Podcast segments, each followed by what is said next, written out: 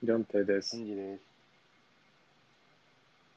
とこのポッドキャストでは、えーこれまで2人が見てきた映画とか、新作映画について、えーいろいろ雑談していく、えーポッドキャストになっています。で、今回は、えー特に映画、これといった映画は決めてないんですが、えーまあ、雑談ということで、まあ、一応テーマとしては、救いようのない映画っうんていう風な映画について、まあ、喋っていこうかなと思います。うん。で、まあ、まず、なんでこれを思いついたかっていうと、あ、その前に、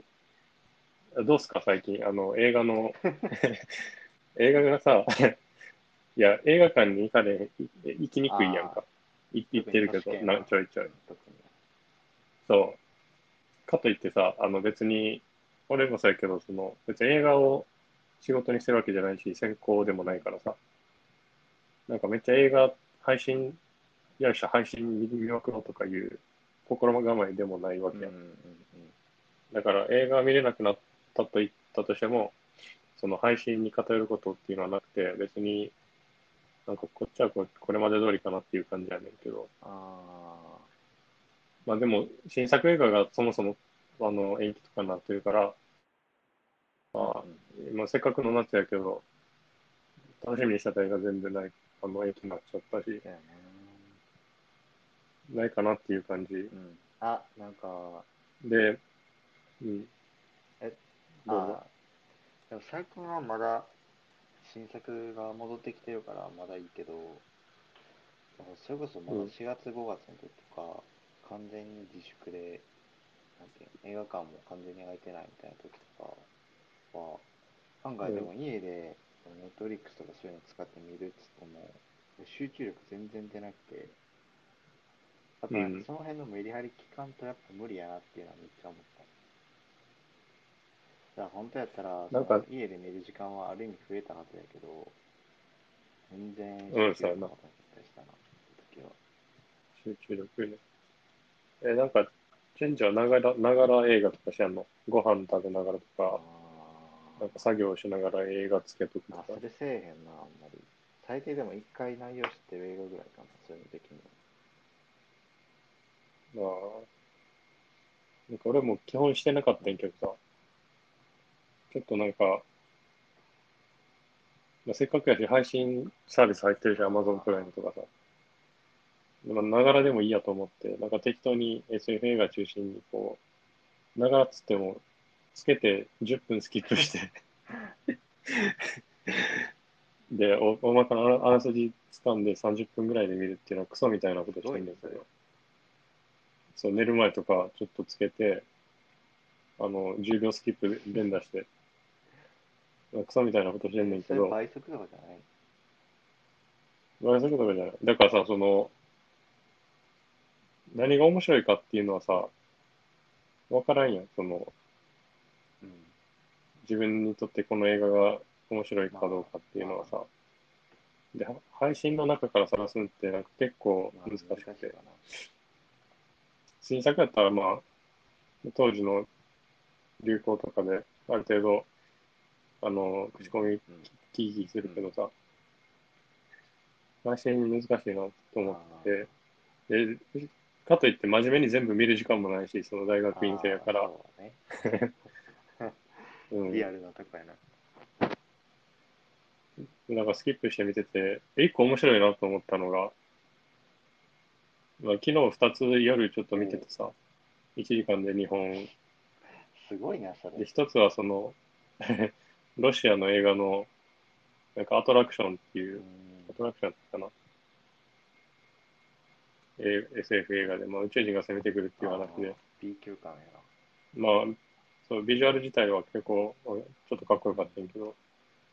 まあ、オチが、まあそうなんっていう感じでまあ、その、その程度の映画で、で、もう一個は、えっと、スカイラインっていう見、た見たこれ、見見た見たよ、スカイライン。そう、一作目すごくなかった、最後。面白かったよ。おおみたいな。そうそうそう。あの、最後さそうそう、えっと、攻めてきて、その人間の脳みそだけ取って、まあ、その、なんていうロボットみたいな、宇宙人用のロボットの中に脳みそを入れて、ちょっとな、仕組みがなんでそんなややこしいことするんやろって感じやねんけど、あの、で、脳みそはもう洗脳されてるから、普通に地球人をさらっていくっていう、まあ、連連鎖で、で、最後さ、その主人公のカップルが、確かその、一作目の最後はカップルがその、あの、拉致されて、で、男の方の脳みそ取られて、で、ロボットの中に入れられんねんけどさ、そこで自我、自我が勝ってしまって、ああ、そうやっけそう。で、中におる宇宙人とバトルするシーンで終わるっていう、なんかすごいいい映画あってさ、うん、結構前に見たよ。そうそれの続編、あの、あれ、2もあんもんね、そう、続編は続編で面白かったよ。続編あれやろ、あの、アベンジャーズのあの、悪役が出てるやんな、確か。違う。あそうそう、えっと、キャプテンアメリカ、ウィンターソルジャーに出てた、フランク・グリロっていう、あの、マッチョな、エレベーターの中とかで戦うシールドの、人ね。なんか、兵隊の一番上の人そううん、しかし、うん。そう一作目だけ見た記憶あるわ。確そう、だから今度ちゃんと見てみようかなっていうかに。ああ、そっか、でもそれ30分で見こうやってたんだ。そうかそう一応。まあ映画を選別してるわけね、あーこのクソみたいな。なるほど。で、そう。でも映画館、どうしようかなと思って。ミニシアターは都都内にしかないからさ、行き行きにくいし。で、最近見た映画で、あ、面白かったなっていう、まあ、チュンジェも言ったけど、その透明人間っていう SF 作品かな、SF スリラー。のリブートで、そう SF スリラーで、で、まあ何個かがさ、過去作品はあってさ、うん。それこそ一番古いところで言うと、フランケンシュタインの、えっと、あ、監督の名前忘れたけど、ジェームズ・ホエールっていう人かな、がうん。作った透明人間っていうやつとか、あとは、それも監督忘れたな、ポール・バーホーベンのインビジブルっていう映画か。でも一番見てそうなんですよで、そうそうそう、なんか日曜洋画劇場とかやってたし、まあだから、ポール・バーホーベンの方は人間が透明になると、まあ、クズみたいなことでしかしないようになるっていう、あの話だったよな、その、エッチ、エッチしたりとか、俺もそれだけ、それ目当てで見てたの覚えてんの知ってる時そう。で、でまたリブートかっつって、もう見る、見るっていうか、そもそも見るつもりもなかったし、やってたことは知ってたけど。でもなんか結構評判良くて、その、いろんなラジオとか聞いててもそうやし。だからまあ、もう見るもんないし、これちょっと見てみようかって言ったら、俺の中でめっちゃ大当たりで、これ。確かうん。まあ、何がすごいかっていうのは、まあ、一応、今回ホラー映画な作りになってて、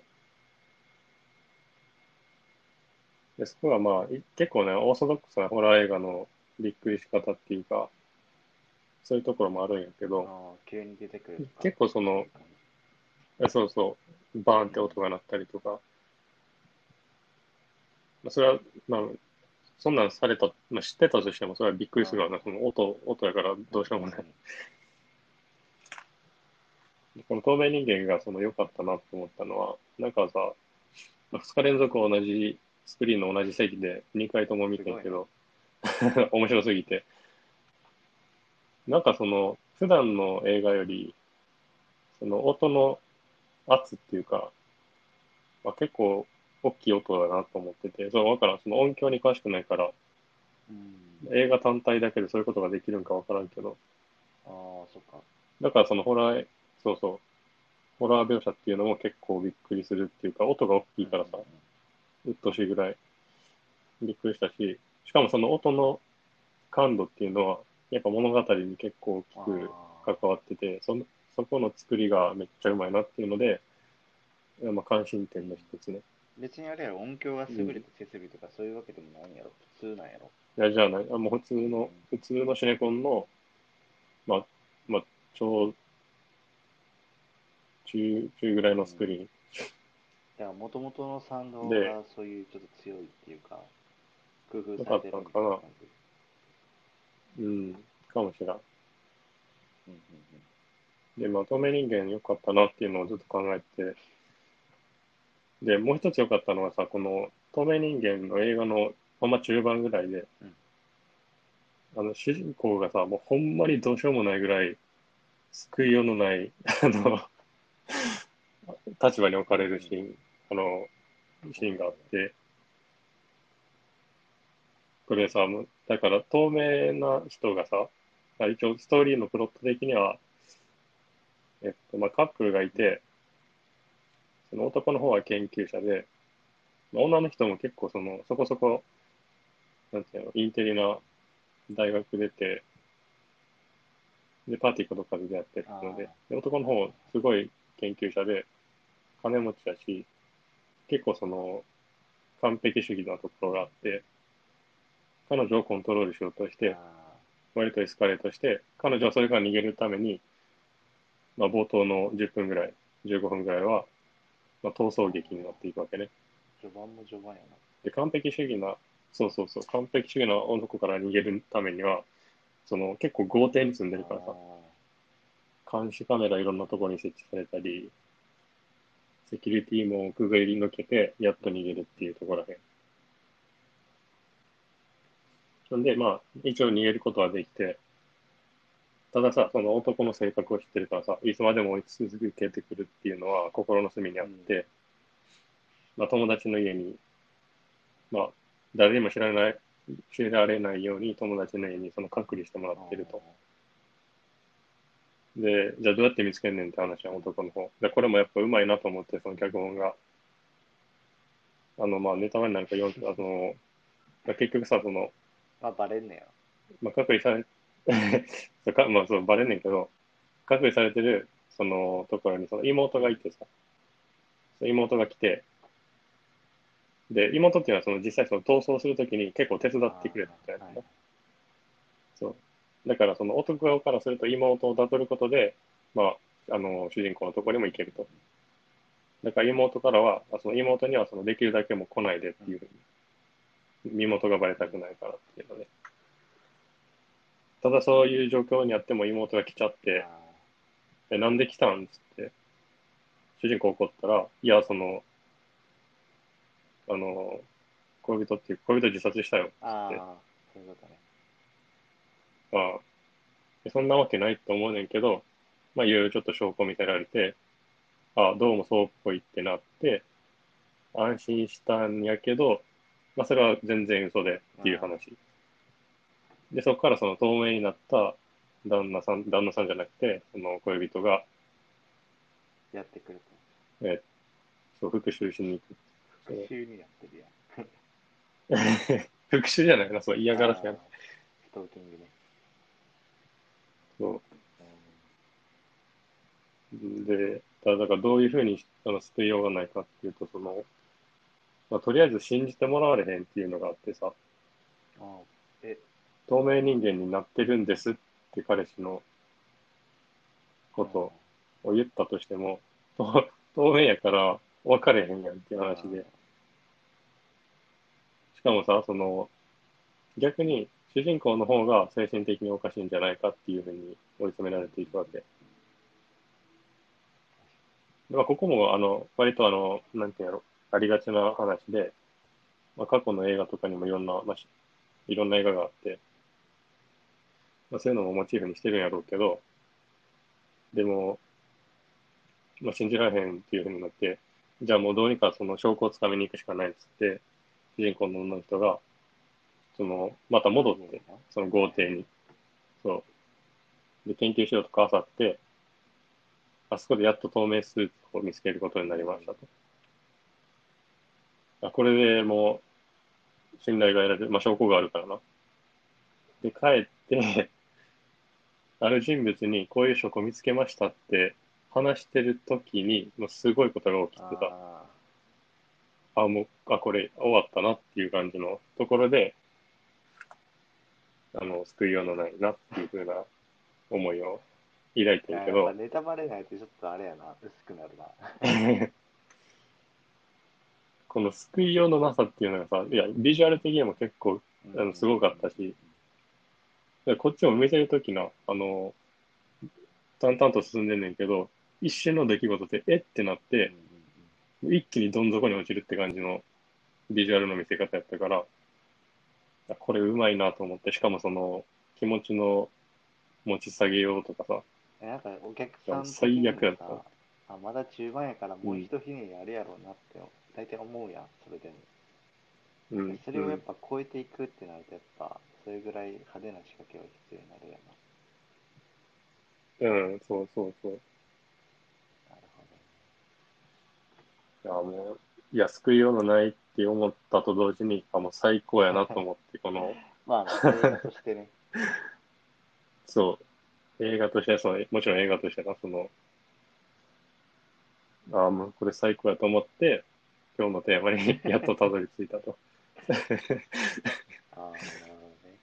その圧倒的な絶望が逆に快感になるみたい快快感というか、なんかその、こう、映画を見てるときに、びっくりさせてほしいわけやん。そな。の、あど、どんな形でもいいけどそのビジュアル的にもいいし、別に音楽でーもいいしははは、ストーリーのプロットでもいいし、登場人物の仕草でも何でもいいねんけど、あー、そっかそっちか。で、この、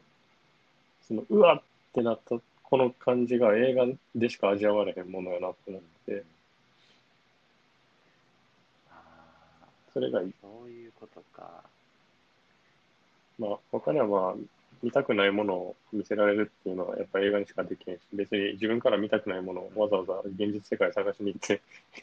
やることなんかできないしさ。えでもなんか俺のその救いようのない映画みたいな単語のイメージとしては、そういうジョンっての言ってたやつじゃなくて、その内容的にもなんかもう沈むしかない映画みたいな。うんうんうんうん。なんだろう。ね、なんか有名どころで言うとダンサー・イン・ド・ダークみたいな。ああいうのをイメージしてたけど、うんそのリョンテの言ってることに一番近かったのは、多分、うんアベンジャーズのインフィニティ・ウォーかな。あれな。うん、ト確かに。それ、で、やっぱりあの時は、えってなった、マジで。うん。うんうんうん。で、それで、こう、最初に飲み込めなかったけど、そのどういうことみたいになったけど、うんうんうん。でもその次続くって考えると逆におこれめっちゃ面白そうみたいな感じになったうんうんうんうんうんうん。あ今そうそう4点の透明人間に近い感覚やったら多分インフィニティウォーが一番直近かもしななんかそう、今回その、救いようのない、しかし、想像、すがすがしい映画群っていうので、なんなんかいろいろ上げてみてんけど、なんかこれ別に、別に救いようがない映画では全然ないなっていうのも全然あって、それこそ透明人間はその中盤は、その、あ、やばいなってなったけど、逆にそれがあったから、その、これがさ、またその伏線になってて、最後の最後に、主人公がどういうふうなことで仕返しするかっていうので、あの、すごい、なんていうの、下がったものの一気にまた上がるっていうので、映画がバッて終わんねん。でももう見終わった時のすごい、そうそう、カタルシスもあるし、抑揚っていうのがあって、で、そう、チュンジが言ったみたいに、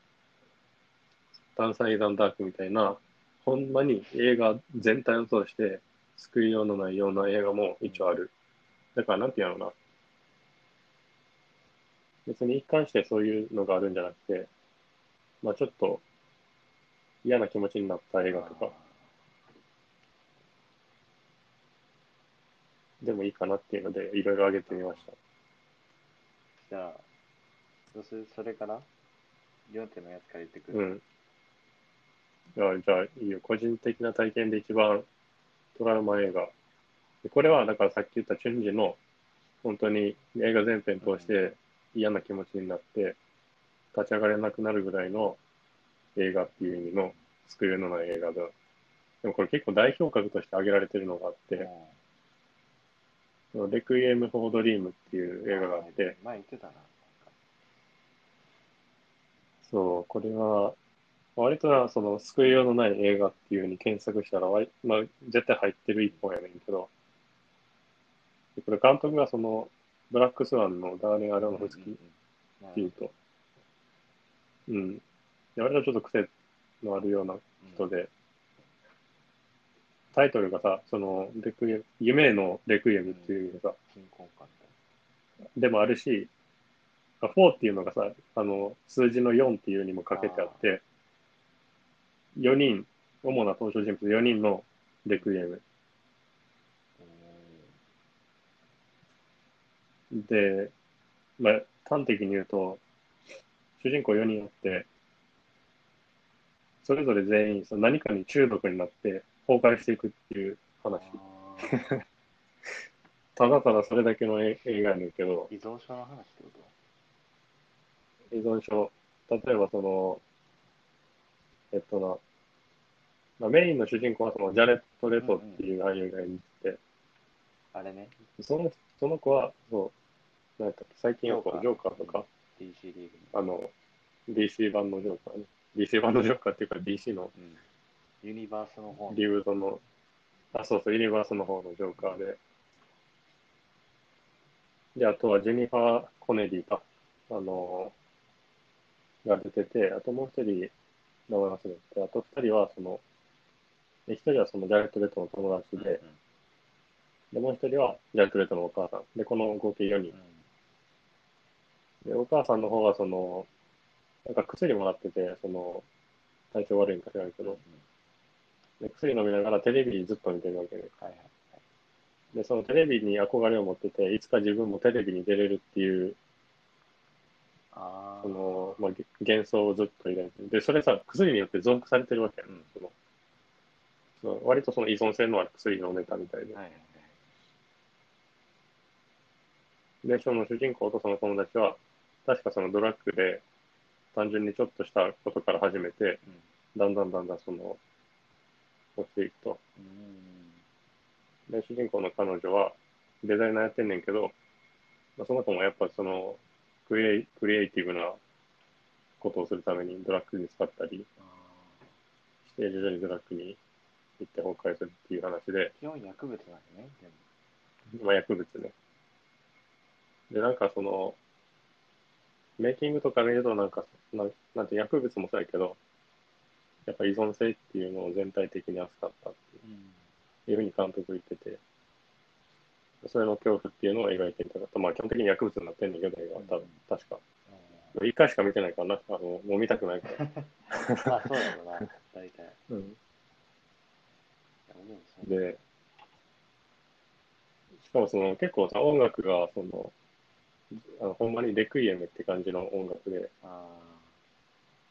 多分誰誰でも聞いたことあるような、あの、一回な、YouTube かなんかでレクイエム・フォー・ドリームってやると、その、ーあ、出てくるんそう、出てくる。で、結構有名な、な。あ、そうなんだ。なんて、なんて言ったんやろな、その、草原な、エピックな音楽っていうか、うーん。それが繰り返し使われてて、でだからその音楽も映画見た後は結構嫌な、ああ。あの、音楽になってしまってるのがあって、まあ、こびりつくわね。うん。で、これを見た時っていうのが、ちょうど浪人の時期で、あの、まあ、まずなんなんで勉強しやなあかんねんって思ってたし、あの、なんていうの、抽象的な怒りっていうのを抱いてて、あの、なんていうのかな、なんか淡々と勉強できる奴らっていうのが結構妬ましく思ってて、あー、まあね。ななんか目標っていうか、何しに勉強してんのかっていうのを自覚してんのか、お前らみたいな。あの、なんかね、あの、そういう狂った時期があって、割とね、自分の気持ちも結構沈んでたっていう時期があって、あそう。そういう時に見て、そういう時にさ、ややん。っぱその、あの、救いを求めるように映画を見るわけ、その、ーあー、その当時はね。当時は。例えばその、模試とかサボって、パシフィックリム見に行ったりしたし、パシフィックリムはいいよ、許すわ。うん。クロニクルっていう映画を見に行ったりしたし、ああ、はいはい。で、ただ、レクイエム・フォー・ドリームは、救いを求めに行ったにもかかわらず、皮肉にも救いがなかったっていう話で。なんでそんな映画チョイスしたの逆に。でだからその音楽かっこよかったよ。かっこよかったとか、中二っぽい音楽で、あまあ、中二っぽいというか、まあ聞いたらわかるけど、後で聞いてみてほしいねんけど、うん。かっこいいし、しかもブラックスワンあの監督ってああってなって、やっぱり見てみようって高思う。校生ぐらいの時か。そっか。なるまあ、なんか救いようのない映画って、まず思い浮かぶと多分、個人的にはこれがあって。うーん。うん、なんていうのかな、その、やっぱ前情報なしに見るっていうのは、やっぱその、その、なんていうの作品が持つ救いようのなさっていうのを増幅させてるなっていうのはあるなっていう感じそうやて、やっぱ備えてないからな。うん、備えてない時のやっぱインパクトの強さたるやっていうところは絶対あるわ。そう。なんかそう、だからさ、その、灼熱の魂っていう映画があってんその、うん。あれもなんかそう見てて割と嫌な気持ちになってんけどさ、うん。割とそこまでやなって感じ。多分、高校の時見たらもっと嫌くなったかもしれんけど、あなんていうの体制ができ、な、体制ができてたのかもしれんし、まあちょっと前情報でやっぱ調べてたっていうのもあるし、ああ、まあそれもあるな。うん。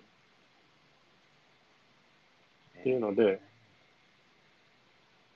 そう、あって、だから何が言いたいかっていうと、やっぱ映画は新作を前情報なしに見るのが一番いいかもしらんっていう 適当な結論、そだからマーベルぐらいやろ、多分。あんなにトレーラーとか見まくるのに。それ以外は多分、事前情報なしで行った方が絶対面白いよなって。う、うん。ああ、なるほどね。あそういう路線やったら、俺どうしようかいや、だから、そのダンス・アイザンダークっていうのは、まあ知ってるよ、その、しかも、これもさ、救いようのない映画に。代表格としてあるけどさ、うん。え、どうなん？え、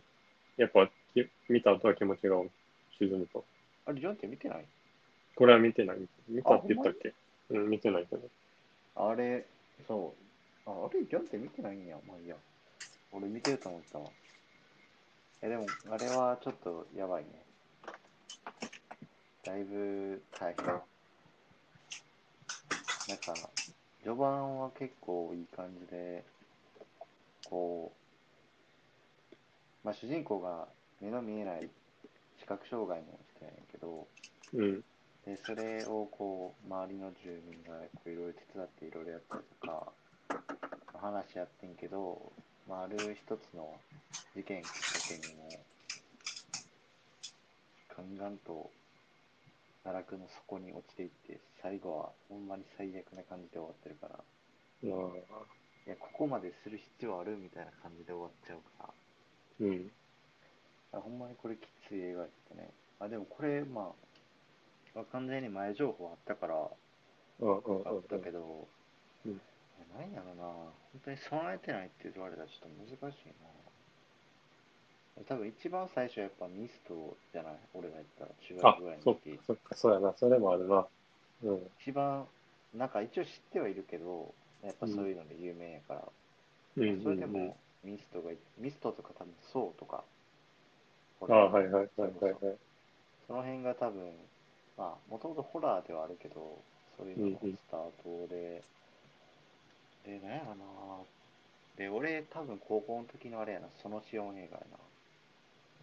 なるほどね。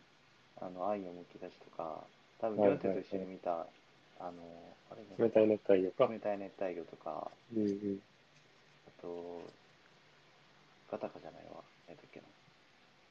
と忘れた。二階堂ふみとかが出てる映画とか、まあ、あの辺のそのシオン映画は基本、ちょっとオチが普通じゃないから、うん、あれは結構多分、うん、一番印象に残ってるのは多分そのシオン映画かな、多分、全体としては。はいはいはい。で、あとは、さっき言ったね、灼熱の魂とか、あと別の意味で堅牢地映画とかかな。ああ、そういうそグとなな。いけど、純粋なリアリティで叩いてくる感じ。うん比うんうん。較とかじゃなくて、そのバックグラウンドを想像すると、ちょっと圧倒的に救いようがないなと思っちゃう映画やし、剣道地は。うんうんうんうん。でもやっぱ最近ってやっぱアリアスターが最強やな。ある意味では。そう、アリアスター、そう、それも言おうかなと思ってて、そのやっぱ、そのヘレディタリーがやっぱすごい秀逸な作品やなと思ってて、確かもうあの絶叫シーン、に。あの、燃える燃えるところのやつは。うん、ぜそう、燃えるとこのやつもあるし、しかもさ、そのミッドサマーにもさ、序盤の絶叫シーンっていうのが、この人間の質っていうのをここまで演技としてでも聞けたっていうのは初めてかなと思って、映画で。まあ、他にあるかもしれないけど、そのえでもなんか、だからそういう意味でも、うん際な際な感じはする。あれ。本当に目をそらしたい感じやんうんうんうん、あ、目をそらしたい系映画な。ね。ああ、あるな。あだって、俺はもうなんか、まあなんか、ヘレディタリーはそうでもなかったけど、なんか、ミッドサマーに関しては、あ、来るなっていうのはなんとなくわかるからさ、なんとか見れたけど、うん。でもそれでも周りの観客とか見てるとめっちゃ目隠して、覆いかぶさかぶせてる人結構多かったあの、人体破壊描写。の。とかさ、必要なズームが多いからね、あれ、ほんまに。狂ってるよな。だからヘレディタリーもさ、なんか面白いのは分かって、うん面白いというか、映画としてすごい好きなのはあるんやけど、あるし、でもうん映画で、うん映画館で2回目見に行こうとは思わなかったし、ブルーレイ買ったけど一人で見る勇気はなかったし、うんだからちょっと特殊な映画やな。好きではあるけど、2回目見るってなったりしたら、ちょっと、ちょっとなかなあか、みたいな。その映画ね。それめっちゃわかる。あの、今回挙げた映画で、悪の法則っていうリドリー・スコットの映画があって、でこれさ、俺、これめっちゃ好きやうんん。一回見たときあ、これめっちゃ面白いなとうん。思って。で、DVD もちゃんと買って、エクステンデッドうんエディション入ったバージョン。うん、ただ一回も見てない。まだ2年以上経ってるけど。めっちゃ、めっちゃあれやろ、寝かしてんな、それは。めちゃめちゃ寝かしてるやん。誰かと一緒に見たりしたらいいんじゃん。一人やったらきつかいかもしれんけなんかさ、結構その具体的な描写に入ると、なんていうのかな、そのいたぶられるシーンが俺割と結構苦ど。手で、あの、しかも、悪の法則でカルテルが出てきて、カルテルにその主人公の奥さんあがいたぶられて、そのゴミ処理場に捨てられるっていう話、話じゃないけど、そういう描写があって、あ、もうちょっとこれ耐えられへんなってなって、いやでもその、なんていう、いやそれがあるから別に好きとかじゃないねんけどあ、、まあまあもちろん。そういう気持ちになってしまうのってやっぱ映画の力の一つかなと思ってて。絶対嫌やん、もうこれは。嫌やし、なんか絶対あってほしくないし、こんな。だから全然見返したいなって積極的に思わんねんけど、でもやっぱ映画の作り自体やうまいなっていうのがあっうんて、買ってはいる。いや、それはあるな。あでも俺うん逆に悪の法則見たのはあるけど、あんまり記憶に残ってないね。あ最初のシーンしか覚えてないから。あああ、はいはい。れ？確かにな見たの？でも3、4年前最後、ブちょっと覚えてないな。ブラピが、なんか、その首輪っかみたいなのかけられて、自動的にさ、その、なんてやろ、あの、なんて言ったらいいの？あの、まあ首に輪っかかけられて、その輪っかが徐々に縮まっていくっていう仕掛けの道具があって、だからもう一回かけられたらもう止められへんの、あーそれって。拷問器具みたいな。拷問っていうか死んじゃうんだけど、あそんなんやったっけそういうゴア描写もあって、まあ実際ブラピの顔がどっかに飛んじゃうっていう。えそうやったっけ？そんな映画やったっけあれ？うん。そういう描写もあったよ。あなんかそれ見たときなんかさ、そのセブンっていう映画あったやん。あの、デビッド・ーリンチ。でもブラピとモーガン・フリーマンが刑事役でさ最後ブラピの奥さんがその段ボール箱に顔だけ入れられてっていう、はいあれ最後やったっけ？それ途中になってるって。ううんん、そうそうまあ、あれはやばいな。ああ、そっか、そうねそういう感じでな、ちょっと今思い出したのはノーカントリーやな。そう。ああ、ノーカントリーね。あれはちょっとトラウマ級あれも怖かったな。うん。うんそうなってくるとちょっとグロ系が多いよな、やっぱこういう感じだと。そう。そうそう。グロ系、まあ、そうだね、今だからちょっと話してたのはグロ系中心やけど、なんか一冊本紹介し、紹介っていうあか、町山智博さんのトラウマ映画館っていうのがあるんあで、うん。で、まあトラウマ映画、町山さんがその少年時代、青年時代に見た映画で、トラウマになった映画っていうのがあって、そういう意味じゃ、この映画紹介されてる、本の中で紹介されてる映画に関しては、別にグロ描写とか全然なくて、その映画そのものがなんてやろ、予想してたもん、はるか上を行ってたっていうね。まあ、いろんな紹介、まあ、だいぶ古い、うん。古い映画っていうか。うん世代だっ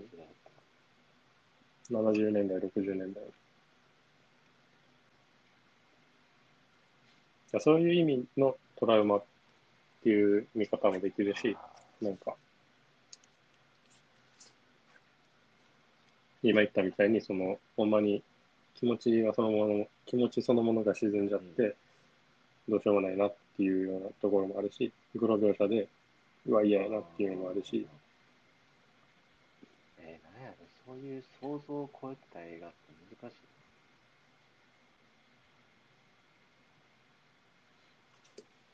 い。うん。じゃあ、他に挙げた映画で、うん、何があるかな。ミスト、ミストやろあ、一個は炎628っていう映画かな。ああ、それ多分見て、見てないな。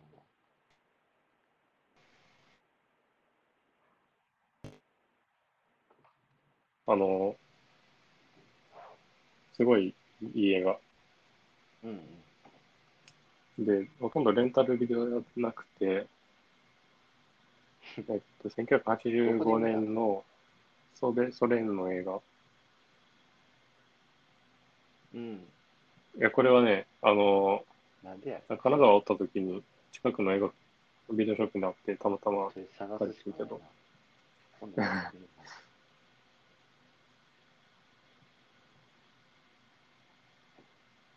そう、あなの、第二次世界大戦下でベラルーシの町で、うんうんそのドイツのアインザッツグルッペンで殺戮部隊が入ってきて、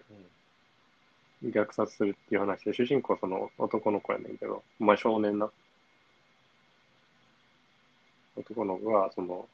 まあ、翻弄されるわけやねんな、そのアインザッツグルッペン。が入ってきて、まあ、家族も殺されるし、恋人もいたぶられるしっていうので、ああ、もうこれで、最後の最後に、あ、いいや、これは見てほしいな。その、うん。でそういう中で。少年はどういう気持ちを抱くかっていうので、やっぱそのさ、うんうん。ナチ、ナチファックとかさ、ああ、そうやな。思うわけよ。うん。うん。で、彼女生き延びんねんけど、最後。で、そこで一枚の写真を目にして、あまあ、少年がその感情がバーって、そのなんてフラッシュバックがフラッシュオーバーとかわからんけど、なって、最後の最後に到達するとこって、あ。あっていうのはっていうのを話で終わんねんけど、あ。え、でもまあ、そこは割と普遍的なテーマを使ってて、そそれ、えう。ねえいや、これはいいよ、めっちゃ。炎6人。てか、め、結構有名やで、この、あ、そうなんあの、なんていうやろ。うん、初耳やったわ。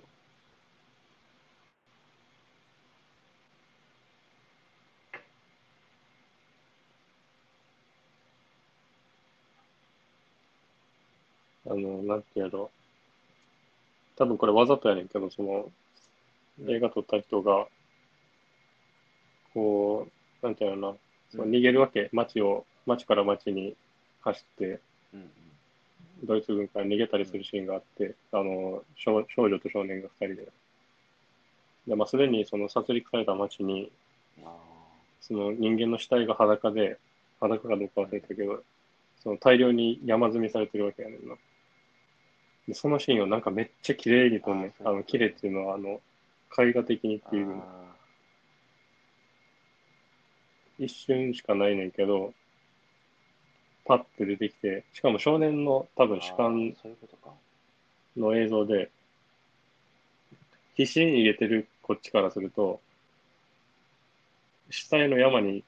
うん死体の山やったとしても、なんていうの、一瞬しか見えへんし、うんそれが何なのかっていうのをはっきり見せへんわけやねんな。ただそれがちょっと美しく見えるっていう場面がなんかすごい強烈で、どういう仕掛けで、だ少年にはそう美しく見えたというか、うん。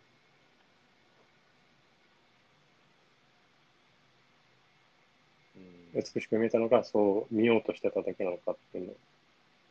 あの、まあ、目を背けたくなるような、なんていうの場面やったから、怖いかもしれないし、っていうので。ちょっと炎628はね、いい映画です。あのね、そこはちょっと結構いろいろあるな。古い映画も含めて。うん。なんか、うん。結構え映画の名前を言ってきたけどさ、なんかこのまま終わるのもありやし、なんていうの、その、救いようのないような終わり方するけど、お俺が好きな映画のエンディングっていうのがあって、それが、その、続二作目猿の惑星、ああ、あれか。そう、猿の惑星はなんとなく思い出した。うん。わからん、ちょっと間違ってるかも知ってる？作風本、その本数目間違ってるかもしれんけど、え、これ言っていいの？うん。え、なんか、最終的いいによいいよ。核弾頭みたいなやつが神様として崇められてるやつだ。あそうそうそうそうそうそう。そう。だ結局、猿の惑星の最後って、その、まあ宇宙から帰ってきて地球、地球かどうかわからん惑星にたあの不時着して。でそこはなんか人間が奴隷にされてて、その猿、猿系、なんていうか、猿類う、ん。類人、まあ、チンパンジーとか猿とかゴリラとかが、まあ、文明を築いてると。ただそれっていうのは浦島効果で、あの、未来の地球に戻ってきただけでちゃんと。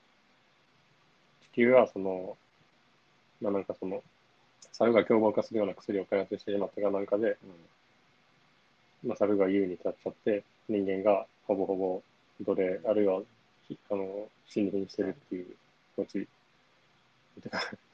あの、有名なパパッケージそのものが最後、まあ、自由の女神が押してましたっていう、ね、有名の猿の惑星の続編の映画で。で、そこからさ、その、まあ、危機をののが逃れてきた一作目の主人公が、うんうん。まあ、その、別の隠れ家を見つけるんだけど、そこは残った人類がいて、うんそう。で、それがさっき言った、その、ミュータント化してしまった人類で、それそいつらコバルト爆弾を崇拝して、はいはいはいあの、まあ、カルト兄弟みたいな、そうそう、コバルト爆弾。で、でっかいコバルト爆弾がなんかパイプオルガンみたいに、このうん、教会の中にあって、そうそうそうそう。で、その主人公を追跡してた猿の軍軍隊たちが、こう、バーってミュータント化した人たちのアジトに近づいてきて、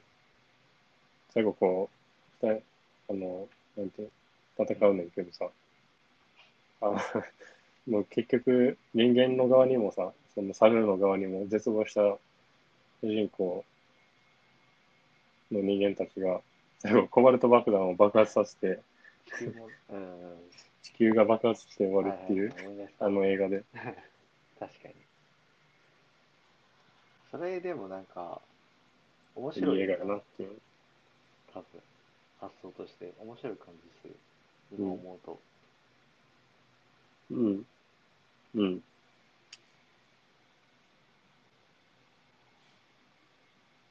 そう、もう、結局人間はダメでしたっていうので、あの地球が壊れるっていうエンディングは割とね、やっぱいいなってなってしまうな、その、こういうの見れるんだなって思う思う感じで、うん。うん。まあ、これ計画的に救いがないねんけどさ、全滅するから。ただ見てるときは、その、まあ、大きなくくりとして地球が滅びるっていう、割となんていうのかな。いや、よかった、ハッピーエンドやなっていうの。そっか、あれでも結構古いもんな。あれ70年代ぐらいのやったっけ？うん。1970年の。確かに。スター・ウォーズと同じぐらいか。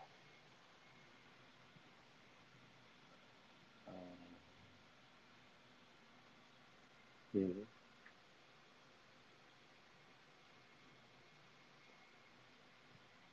そうやな、救いようのない映画を言ってきたけど、まあ救いはいらないんじゃないかっていうのでまあ映画だか、らこそ許されるっていうところもあるとは思うけどな。うん。なんか、なんていうのかな、ハッピーエンディングであるとか、その基本的に主人公のビルディングスロマンでうん。成長物語として見ていく映画っていうのも、割とそれは売れるし、なんていうのかな、エンタメとして消費しやすいわけやけど、なんか、どうとも言えない終わり方してしまう映画とかって、あ、それは解釈に困るとかじゃなくて、うん。あの、まあ、たまにはその、そんな映画ばっか見るっていうよりは、その、なんていう、それを別に避ける必要もなくて、うん。だって現実の方がもっとクソやったりするし、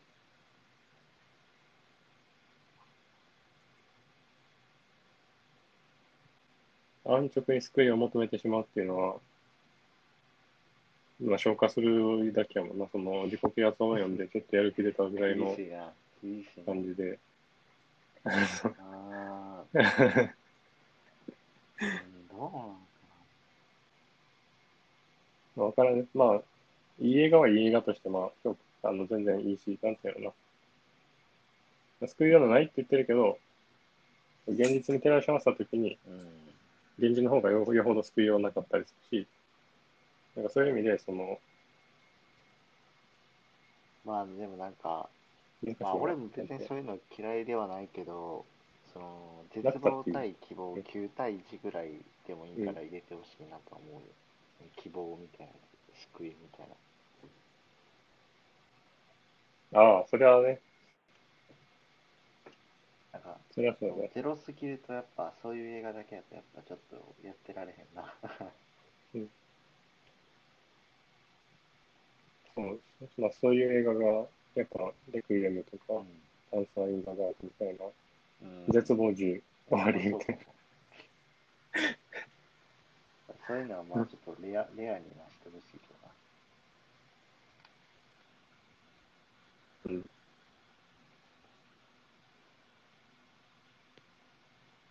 うん。な、なんかだから、うん。まあ冒頭に戻るけどさ、こう、まあ映画が見れづらい状況であったり、その、まあ夏にもかかわらず、大っぴらに外に出て遊んだりできへん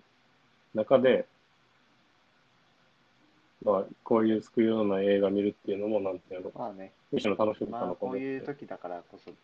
うん。だから時でしかできないっていうこともあるだろうしな。